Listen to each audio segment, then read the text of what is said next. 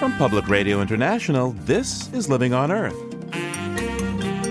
I'm Steve Curwood. Nearly 400,000 gallons of oil recently spilled from the existing part of the Keystone Pipeline in the North Dakota wetland, raising questions about its extension. There are several endangered species along the pipeline route. Birds like the whooping crane, interior least tern, the piping plover. So the oil spill anywhere along the pipeline route would have significant impacts to the species. Also, why leaving those fallen leaves on the ground and dead flowers standing helps feed the birds. In a flower garden, leave flower heads of beautiful flowers like sunflowers, black-eyed Susans, cone flowers. Those seed heads provide millions of seeds that last through the winter and provide a smorgasbord for birds to feast on all winter long. We'll have that and more this week on Living on Earth. Stick around. From PRI and the Jennifer and Ted Stanley studios at the University of Massachusetts, Boston, this is Living on Earth. I'm Steve Curwood. The proposed Keystone XL pipeline link would bring tar sands oil from Alberta, Canada, through North Dakota, all the way to the Gulf Coast in Texas. The project has been in and out of the courts for years and continues to be a controversial point of protest, especially for Native Americans in the region. In response to a federal court order, State Department officials recently held a public hearing about the project's safety and environmental impact. That very same day, nearly 400,000 gallons of oil spilled from a leak in an existing portion of the pipeline into a wetland in North Dakota. For more, I'm joined now by Doug Hayes, a senior attorney at the Sierra Club. Doug, welcome to Living on Earth. Thanks for having me. These spills seem to keep happening. Talk to me, please, about the history of TransCanada Energy's pipelines when it comes to oil spills.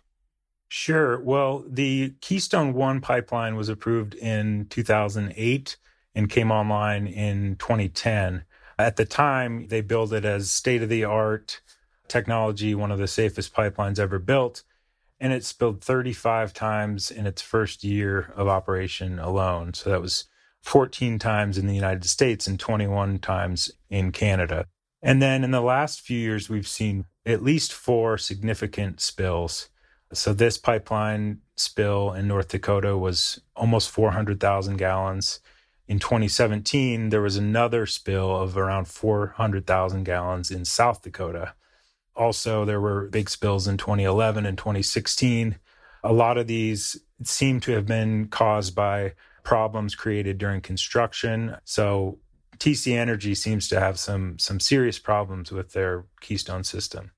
Doug, how does it strike you that at the same time that TransCanada Energy is trying to move the Keystone project forward, and in fact they are at a public hearing in Billings, Montana, that same day you get this rather large spill? What does it tell you about the company? It certainly causes some concern and casts doubt on their assurances that this pipeline will be operated safely. The larger problem is that these pipelines cross, and Keystone XL in particular, would cross over 1,000 waterways. One of the main concerns on the Keystone XL pipeline is the crossing of the Missouri River, which is just outside the Fort Peck, Assiniboine, and Sioux Reservation in Montana. The pipeline would cross under the Missouri River, just upstream from their water supply system. And that's just one of many places where a spill would cause catastrophic damage. Also, the pipeline would cross the Ogallala Aquifer and other important water resources in Nebraska and other places along the pipeline route. Well, surely there are more concerns than just drinking water. I mean, in a wetland, there are a number of creatures, from amphibians, birds, all kinds of creatures that rely on drinkable water themselves. That's right. And the federal judge in Montana last year ruled that the State Department had not adequately analyzed the risk of oil spills to endangered species. So there are several endangered species along the pipeline route. Birds like the whooping crane, interior least tern, the piping plover, and in the Missouri River, there's the pallid sturgeon, the endangered pallid sturgeon. So you're right. The oil spill in any of these, not just into the waterways, but anywhere along the pipeline route, would have significant impacts to species that live along the route. What are the complicating factors in cleaning up these types of spills?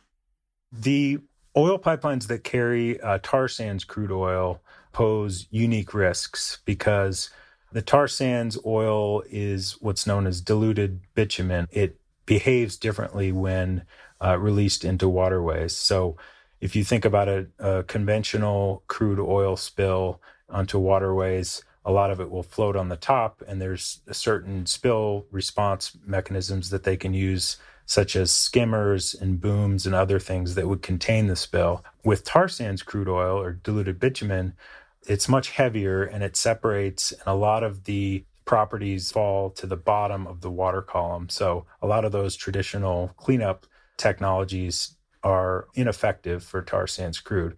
So they're only just realizing, you know, some of these unique risks and coming up with ways to respond to tar sand spills. But so far, the conventional cleanup technologies have proven ineffective. Now, talk to me about the legal battles going on around the Keystone Pipeline system. I gather that there's a lawsuit that your organization, the Sierra Club, and other groups, including the NRDC and the Center for Biological Diversity, the Bold Alliance, perhaps, and others, have against the U.S. Army Corps. What is that suit all about, and what's its status? You're right. We have a coalition of environmental groups, including the ones that you just named, have a lawsuit challenging the U.S. Army Corps' approval of the pipeline in federal court in Montana. And the lawsuit challenges the Army Corps' streamlined approval process for the majority of the water crossings along the Keystone XL route. So as I said, the pipeline would cross about 1,200 different waterways. There are outstanding permits that the Army Corps still has to grant for the Missouri River crossing in Montana. And that's the subject of the ongoing environmental review. So that approval has not happened yet. But the Army Corps has already approved the vast majority of the pipeline's water crossings in the four states without doing any meaningful environmental review, without allowing the public to be involved, without evaluating oil spills at all. It's a streamlined process that the Corps uses called Nationwide Permit 12. It's sort of a blanket approval, and that's what the lawsuit is challenging. So what's the status of the construction of completing Keystone XL right now? So TC Energy has not started construction of the Keystone XL pipeline. The injunction imposed by the federal court in Montana prevented them from starting any construction in 2019. They began to do some pre-construction work, which includes building the worker camps, stocking pipes in pipe yards and so forth, but they did not complete all of that work in 2019 and just last month announced that they would not do any further pre-construction. So no single mile of Keystone XL pipeline has been constructed yet. To what extent does the future of efforts to complete the Keystone XL pipeline project depend on who occupies the White House a little more than a year from now? Well, that's a good question. I mean, the State Department since 1968 has had permitting process over cross-border pipelines like Keystone XL. Last year, Trump threw that out the window and said, from now on, you know, the president will sign the permits himself or herself. And I think because he essentially scrapped the process altogether and made a unilateral decision, I think that, you know, really opens the door to the potential for an incoming president to reverse that decision.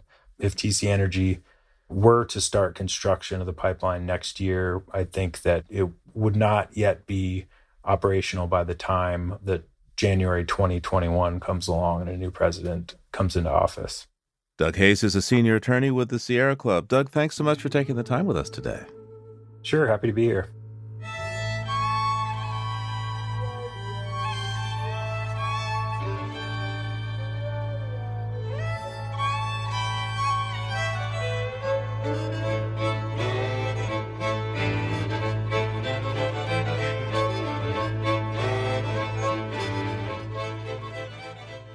It's time now to take a look beyond the headlines with Peter Dykstra.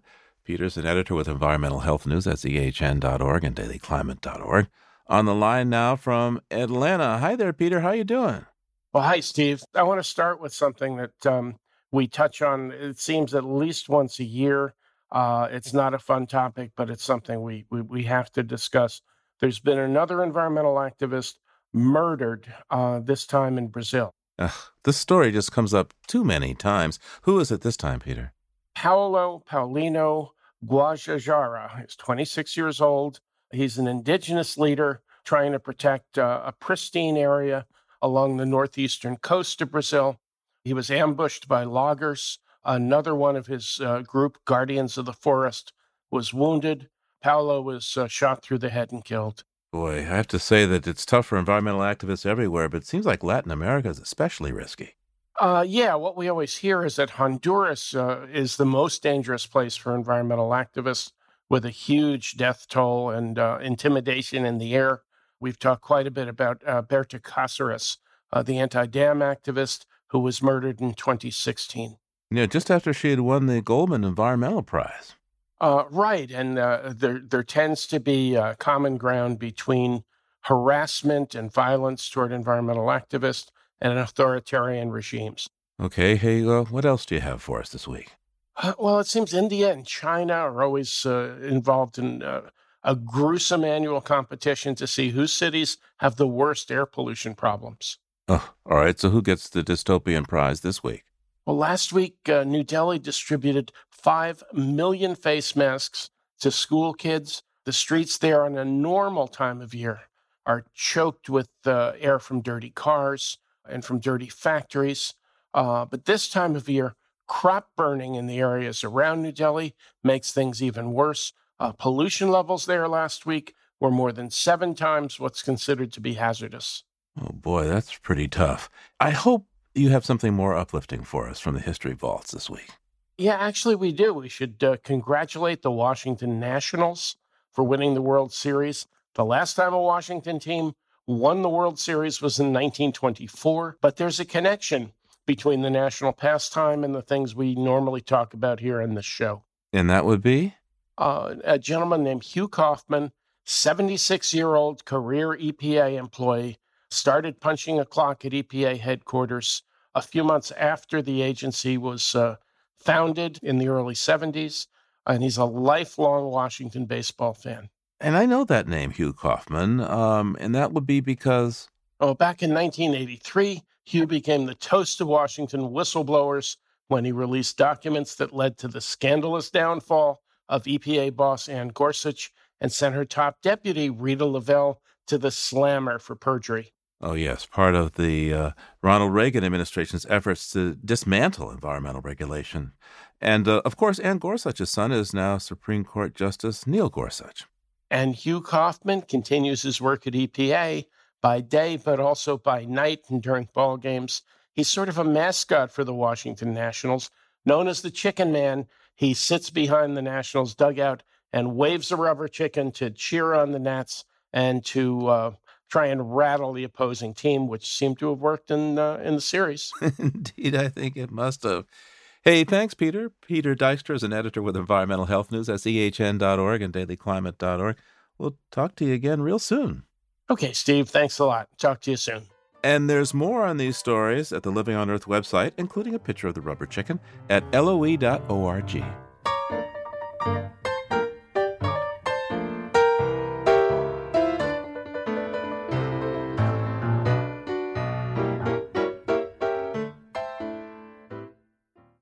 If you like what you hear on Living on Earth, please join us with a gift of $5 or more. Just go to LOE.org and click on Donate at the top of the page. And thank you.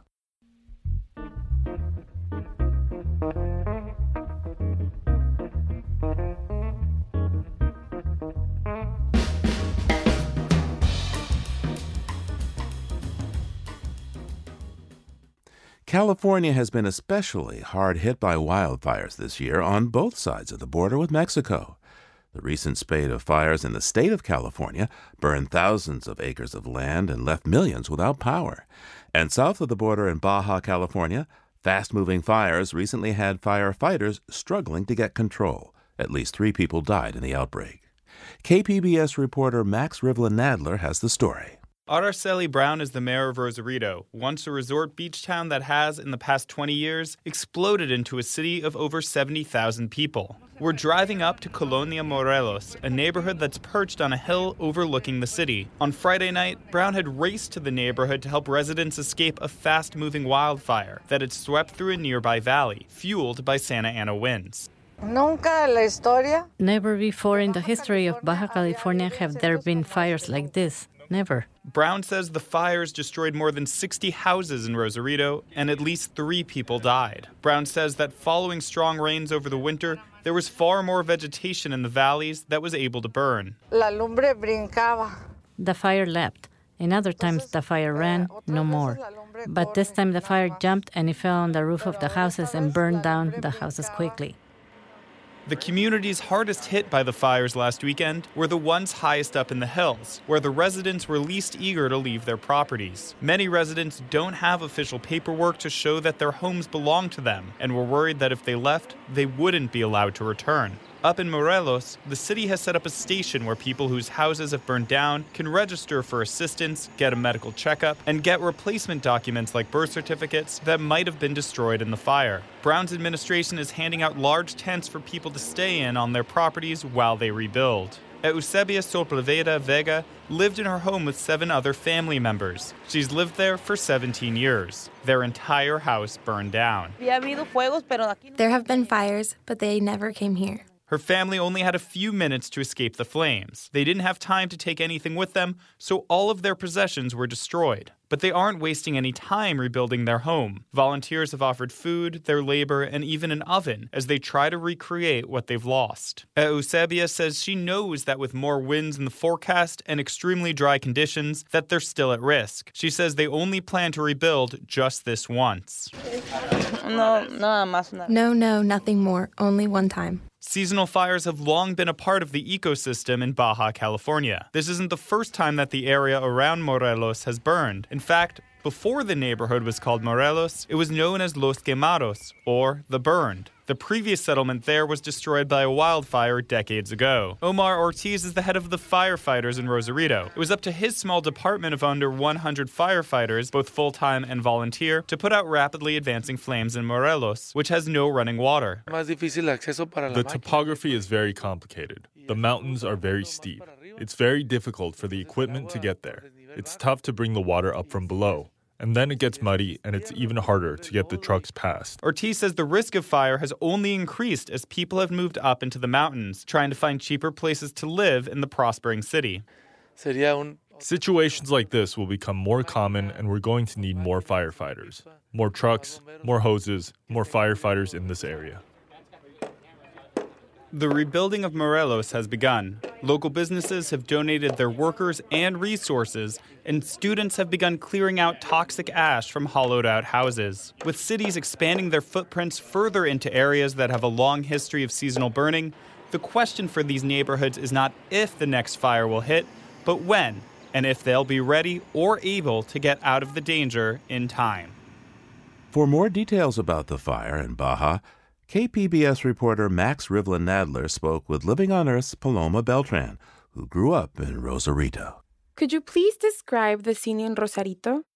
So Rosarito is a town in between Tijuana, which is this massive metropolis, and Ensenada, which is a much more established city. Rosarito has been growing for the past 2 decades. It's doubled in size, and as it's doubled in size, what's happened is people have moved away from the city center and up more into the hills, into places that weren't really seeing a lot of development before. It was a lot of, it was forest, it was coastal forest, and then it became farming, and now it's becoming residential. You'll see these huge residential complexes stretching off into the horizon where before there was nothing. So that's really fueling the growth, is kind of this internal growth. And then, of course, you have the gringos, you've got the Americans coming down. This is something, we see playing out in California as well, where if you have an affordability crisis, people tend to move to where things are cheaper, a little bit more off the grid. And unfortunately, in California, that means you're running a much higher fire risk. And that's what we've seen in Baja over the past 2 weeks.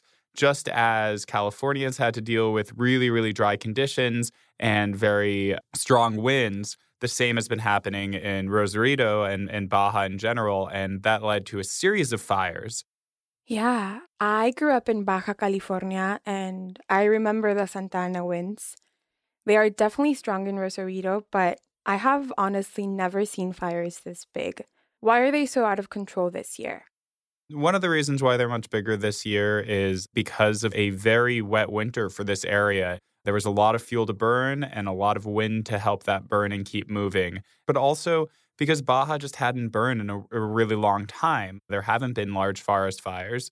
So you're seeing a lot of things that have been built up over a series of years get ready to ignite. On top of that, you do have kind of smaller fire departments that are less equipped to deal with multiple fires at once. They are stretched very thin for places that are growing very quickly and that don't have as large of a tax base as California does, just through people not paying taxes or much more informal styles of housing. So you have these fire departments that have maybe less than 100 people in the case of Rosarito, that's including volunteers, who are fighting very active fires that are fast-moving and that are tough. And on top of that, a lot of these areas do not have running water to begin with. So one thing that we require in California, for example, is you have to have some access to potable water. A lot of these communities that were in harm's way in Baja did not have access to running water and had not been set up to the grid. So any water that was needed to fight these fires had to be trucked up.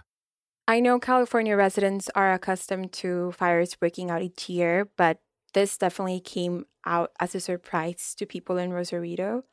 How are Rosaritenses dealing with this, for instance, in evacuation and the unprecedented loss of their homes?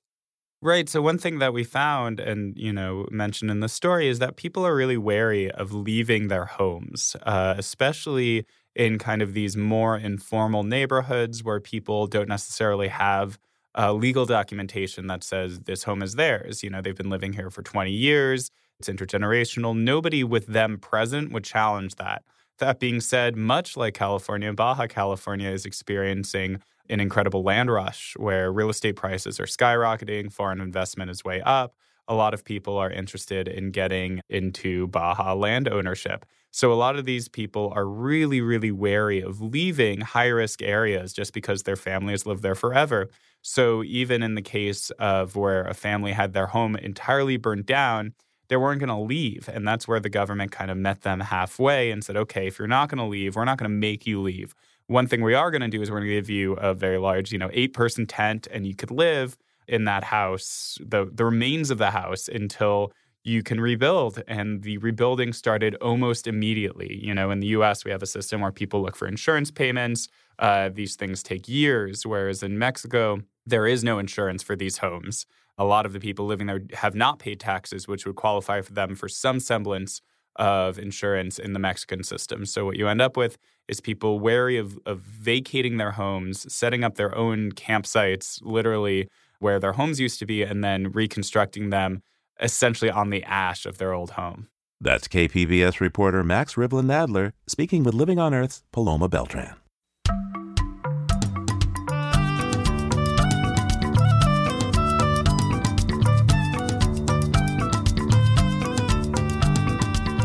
Halloween may be over, but as Ashley Ahern of Bird Note reports, some birds do have a spooky way to catch their dinner. The northern shrike is a robin-sized pale gray bird with black wings and a jet black mask. But don't let this quirky metallic song fool you. It's the call of a bloodthirsty killer. The northern shrike breeds in the tundra and taiga of the north, but migrates south for the winter, perching on the tops of tall trees and shrubs to look for prey. The shrike is a meat eater, diving from its tall perches to catch insects, small mammals, and even other birds. It's such a fierce hunter, it'll often take down prey bigger than itself. Then it carries its meal over to a thorny bush, or maybe to a barbed wire fence, and impales it, sticking its meat on a hook before slowly tearing it apart, the way we might eat a rotisserie chicken. That's why shrikes are also known by another name, the butcher birds. If you want to see a northern shrike in action, head to open country in Canada and the northern U.S. and listen for the butcherbird's innocent-sounding song. I'm Ashley Ahern. For pictures, fly on over to the Living on Earth website, LOE.org.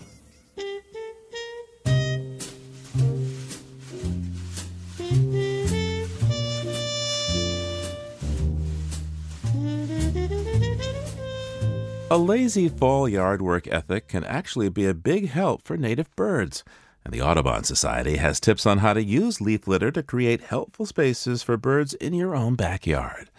Todd Winston is a birding guide and research assistant for the New York City Audubon Society and joins me now. Welcome to Living on Earth. Thank you so much. Happy to be here. So tell me, why would keeping a messy fall yard be a benefit for birds? Well, you know, in so many areas where people live, an aesthetic has taken over the past decades that is something like a pristine English estate, you know, of lawn and house and not much more, a few ornamental shrubs. And that habitat is something that people feel comfortable with, but it's really not a habitat that's made for birds and wildlife. And something approximating more of a wild habitat can provide a much richer habitat for the wildlife and birds that so many of us love. Wait a second, though. I mean, this is such a wonderful thing to do in the fall. You get the family together, you all get out there raking, and you do pruning, and everything looks all neat and tidy afterwards. And it's a whole ritual. So I'm remembering lovely times raking the leaves. I guess you remember the good parts of it. It wasn't all lovely, but I remember raking the leaves with my father and grandfather. That was something we all did in the fall. It was something that was expected of us. But I guess what I would recommend, though, is leave a space that is a happy place for birds and wildlife to spend the winter. And, you know, that's something that will reap benefits throughout the entire year, not just the wintertime. So, Todd, what can you do to keep what you call a messy yard? So, you know, there are a number of things to think about. And one is certainly to leave the leaves on your property or rearrange them at least so that they can provide a nice leafy, rich understory for critters to overwinter in. Another is to, in a flower garden, leave the flower heads of beautiful flowers like sunflowers, black-eyed Susans, cone flowers. Those seed heads provide millions of seeds that last through the winter and provide a smorgasbord for birds to feast on all winter long. Another way to provide a great habitat for birds is to create a brush pile of fallen branches or pruned branches. And you can do that by building a brush pile with larger branches underneath and smaller branches above. That creates an amazing shelter for all sorts of critters, including birds. And, you know, related to those dead branches is to leave dead branches where they fall and leave, if you can, snags or dead trees standing, which are great habitat for woodpeckers. Woodpeckers will excavate holes that then all sorts of birds like chickadees and titmice, nuthatches will also nest in. So, you know, many of us in our desire to clean up our woods, remove dead trees, and those dead trees are really important for birds. Of course, under leaves one finds worms, right? Right. So there are all sorts of critters that live under leaves, and some are good for birds, worms, and particularly moth pupae. You know, you see moths and butterflies, and you don't often think about, a lot of us, I think, that all moths and butterflies are in cocoons like a monarch butterfly on a plant. But actually, the vast majority of moth pupae are in the ground. Those moths, that caterpillars that are munching on leaves, when they're ready to metamorphose, they drop to the ground. And so on a property without a rich ground habitat of leaves, those moths have nowhere to create their pupae and create a new generation of moths.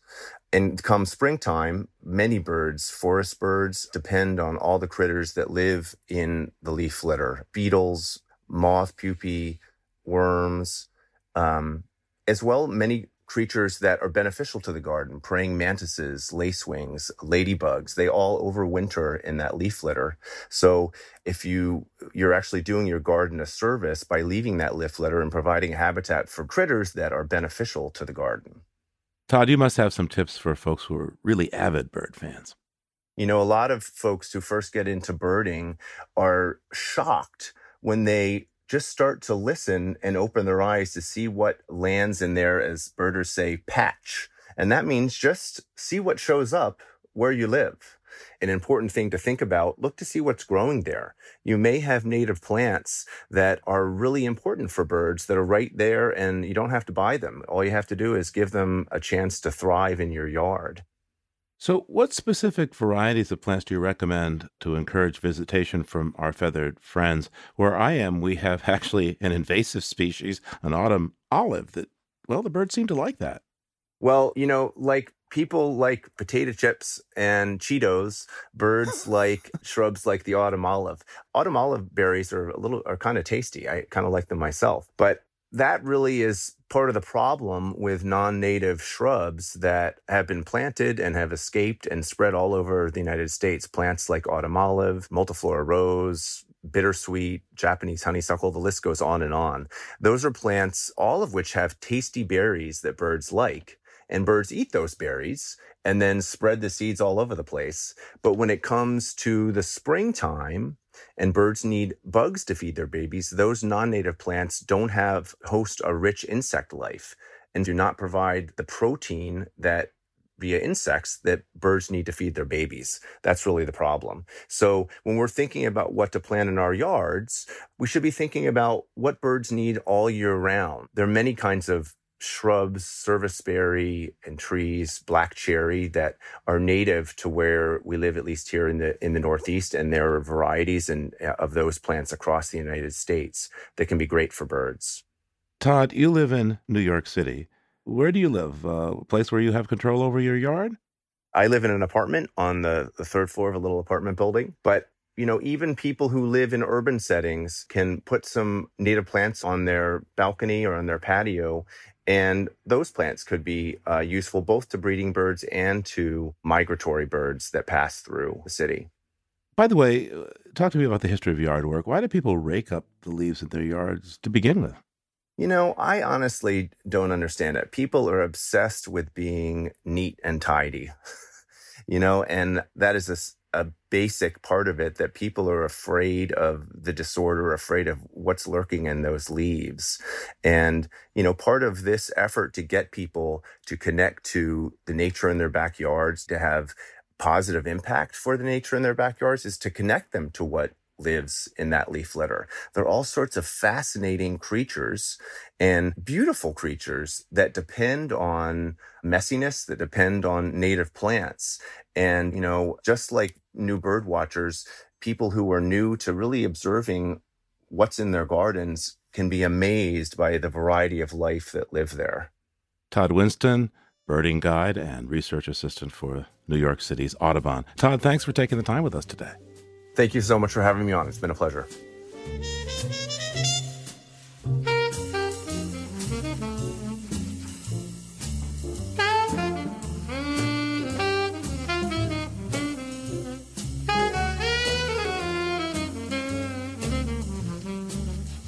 Coming up, the global importance of rainforests and a roadmap for saving them.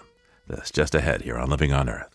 Support for Living on Earth comes from Sailors for the Sea and Oceana, helping boaters race clean, sail green, and protect the seas they love. More information at sailorsforthesea.org. It's Living on Earth. I'm Steve Curwood. From the Congo to the Amazon to Borneo, rainforests are home to countless species we haven't even discovered yet. But these treasures of biodiversity are rapidly disappearing. Western market forces place a higher value on soy, oil palm, and cattle that are grown on deforested land than on the intact rainforest itself. In Brazil, for instance, slash-and-burn efforts to clear the Amazon have led to an increase in deforestation in 2019 of about 85% compared to 2018. All is not yet lost, but we are running out of time, writes author Tony Juniper. Tony's new book, Rainforest: Dispatches from Earth's Most Vital Frontlines, relates the astonishing science of how Earth's rainforests are connected with climates and landscapes all around our blue-green marble, and uses conservation success stories as a roadmap for saving what's left. He joins me now from Cambridge in the UK. Tony, welcome back to Living on Earth. Very nice to see you again, Steve. What's famous about the Amazon rainforest to many people is that it is incredibly diverse.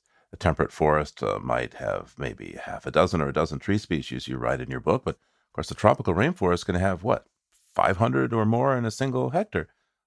Why are rainforests so incredibly diverse? What makes them so? This is a really good question, one that's been pored over by ecologists for decades. My answer would be it comes down to the long-term stability of these systems and the extent to which they don't really have seasons. So in a temperate forest, you find we go through spring, summer, autumn, winter, and the system is being interrupted. But in the tropical forest, you have this continuity of circumstances running through the entire year, year after year. And this causes the ecology to become very diverse, with lots of threads of interconnections being created that otherwise wouldn't necessarily be sustained if you had these seasonal annual interruptions. And you can look at all these threads of connections, and they become very, very specialized in tropical forests, with, for example, a single insect being the sole pollinator of a particular kind of plant, a particular tree. Its fruit is being moved by a particular partner bird or mammal. And those things, they become very tightly woven. And the other thing is the extent to which these conditions create opportunities for diseases and pests to become very rapacious. And so the trees and other organisms have adapted strategies to be able to cope with attacks by pests by dispersing themselves through the forest and making sure that any one species is living at quite low density. So it's a combination of these kinds of factors, which I think come down in the end to this very high level of productivity coupled with stability that leads to these incredible webs of life to emerge over long periods of time. Tony, there's a really interesting part of your book, Rainforest: Dispatches from Earth's Most Vital Frontlines, where you describe how the rainforest, like the Amazon, can drive their own weather. Talk to us about how this biotic pump works, please. So you imagine the forest there, and rainforests, obviously, they have a lot of water falling upon them. Less appreciated is the amount of water coming out. And so across the Amazon each day, some 20 billion tons of water are being evaporated into the atmosphere. And when that water vapor is coming from the leaves on the trees, it's in the form of a gas, vapor. But when that vapor goes up into the air on the warm rising air currents that are being driven by the sunshine, the water vapor gets up to high altitude. And when it gets to high altitude, it condenses, it turns back into tiny water droplets because of the cooler conditions. And at that point, the vapor going from gas to liquid, it collapses in on itself. It occupies a smaller space of atmosphere, and this then creates a vacuum, which then causes this colossal, powerful updraft to come from beneath. So the condensation is really a pump that's driving the air currents skywards, and you get these towering great storm clouds over the forest, and they're obviously creating vast amounts of rainfall, but they're also driving atmospheric circulation at a much bigger scale with the Hadley cells, which drive the circulation of the Earth's atmosphere in the middle latitudes, being driven by this updraft, reaching a certain altitude, then going horizontally towards the subtropics. And as the forest is pumping air skywards, it's drawing in air from the side. You could imagine this circulation where air is coming off of the sea, and as it's being pulled off of the sea by this vacuum that's pushing the moisture up into the sky, it's bringing in moisture off of the Atlantic, and then that's being pulled right across thousands of miles of the rainforest towards the Great Wall of the Andes Mountains. And this great system is only now really just beginning to be appreciated, but it has huge implications for the entire world, because those moist forests that run around the equator, some of them at least, are pushing out water that's traveling thousands of miles. And indeed, during the course of my research, I spoke to American researchers who were finding connections between the forests of Central America and the Amazon, and indeed the grain fields of the Great Plains of North America, in the Dakotas and in Manitoba into Canada, water even traveling that far, which has its origins over the tropical rainforests. You write about how dust serves as a natural fertilizer and gets to the Amazon rainforest on the wind. How does that work? One of the things about the tropical rainforests is how they are living on a nutrient knife edge. The nutrients are being consumed in a voracious way because of the way the plant growth is so rapid and so lush. And some of those nutrients are being lost along rivers as a result of the decay of plant material, and some of that is being washed into waterways and being removed. And in those areas of tropical rainforests that are on very ancient rocks, the nutrients were used up tens of thousands of years ago. And so in order for the forest to continue to function, nutrients need to come in from elsewhere. And one connection that I write about is the input of nutrients coming from the North African Sahara Desert, and how that driest part of the world is helping the ecosystem in one of the wettest parts of the world to function. And there's a place in the Sahara called the Bedel Depression where great dust storms occur quite regularly, and this is kicking up material into the atmosphere that's traveling at high altitude. And you can see this on satellite photographs showing this dust plume going across the Atlantic with some of this material falling out over the Amazon, bringing with it, for example, phosphorus, an essential plant nutrient, which is helping the system to keep going. And it's another example of these global interconnections. One is water, one is carbon, and another is nutrients. And I think, you know, the more we understand about all of these things, the more we can see the interconnectedness of how this entire system is working. Just recently, the United States and Brazil agreed to promote private sector development in the Amazon. And in fact, Brazil's foreign minister said that opening the rainforest to economic development was, in his view, the only way to protect it. And they pledged $100 million to a biodiversity conservation fund. How helpful do you think this is or not? It will depend upon the details and what kind of development the strategists of that kind of program have in mind. But what I would point out is how the rainforests are already very important for economic development for the people who've lived there for thousands of years, namely the indigenous people. And it's really a question of what kind of economy we think can coexist with those ecosystems, because the indigenous people have been there literally for thousands of years, and they've been sustaining their societies, their civilizations, through an economic system that regards the forest as worth more alive than dead. The Western kind of economic model tends to see the forest as most valuable when it's been converted into timber, or when the minerals have been extracted from underneath, or when the forest has been cleared away to make way for agriculture. And so economic development can mean many things to many different interest groups, and it certainly can be compatible with the long-term conservation of the forest. But if the decision makers who are putting together these proposals think that economic development that involves the removal of the forest and its replacement with fields, farms, hydroelectric dams and mines is sustainable, then I would beg to differ. I don't think that is sustainable.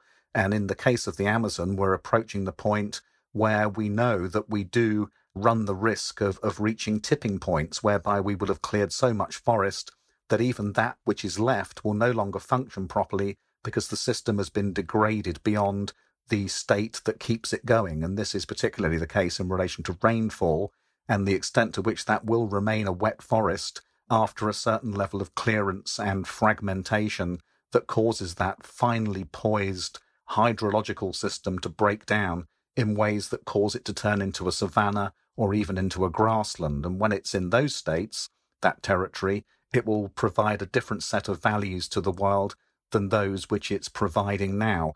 And those values that we're getting at the moment are important for the entire planet from the point of view of economic development, literally. And so we know climate change is a global problem, and the carbon that's held in those forests at the moment is benefiting the entire world economy. If we start to degrade that function in order to get short-term economic growth of the Western kind, then I do think that would be a mistake. Now, I understand that Indonesia has made attempts to curb deforestation and the associated fires there. And in June of 2019, the environment minister pledged to make a moratorium on new forest clearing for palm plantations or logging operations, make that permanent. How effective has that moratorium been so far?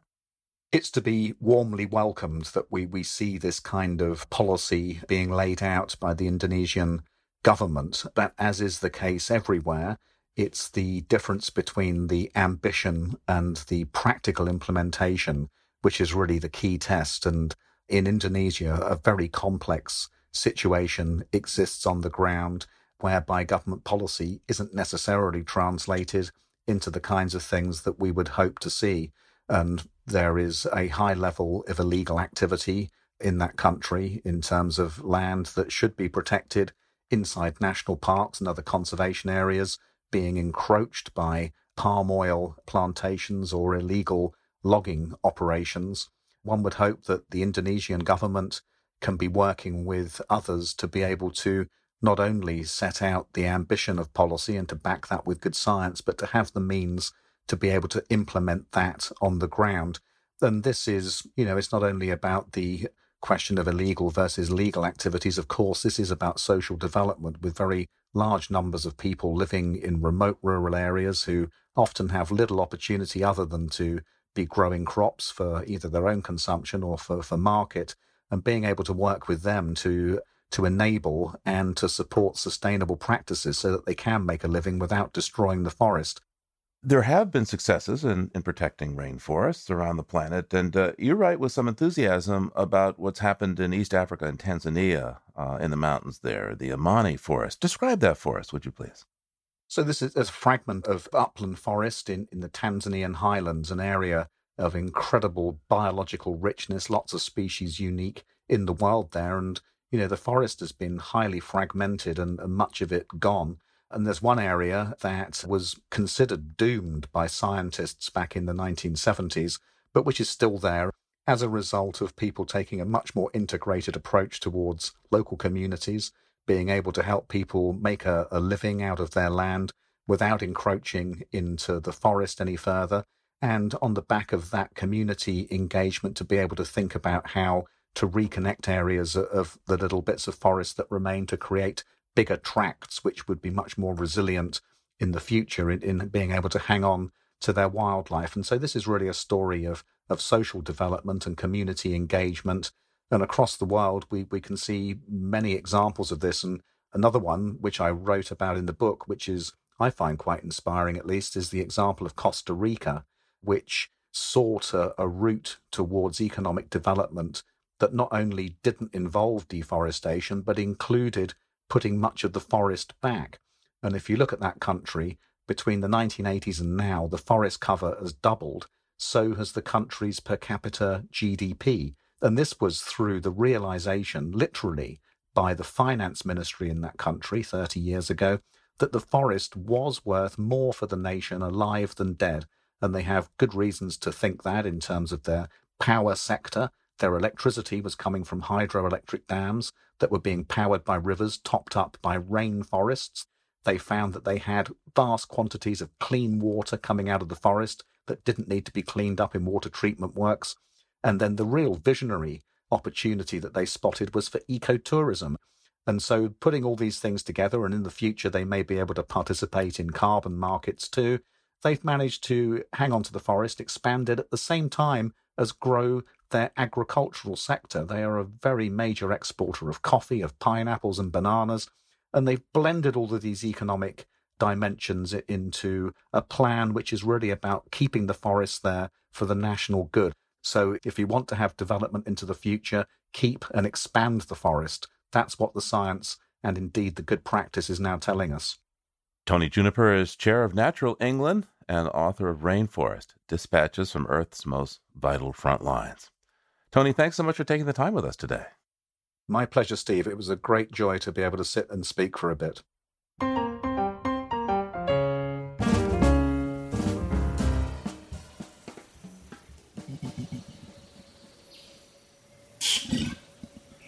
We leave you this week in the rainforest of Borneo in the company of orangutans.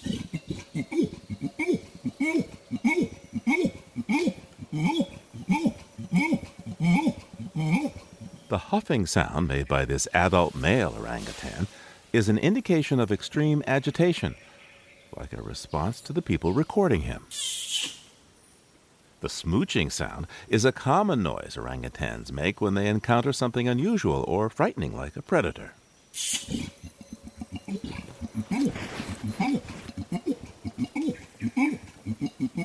There are roughly 60,000 orangutans left in the wild and exist only on two islands in Indonesia, Borneo and Sumatra. This recording comes to us courtesy of Wendy Erb at the Center for Conservation Bioacoustics.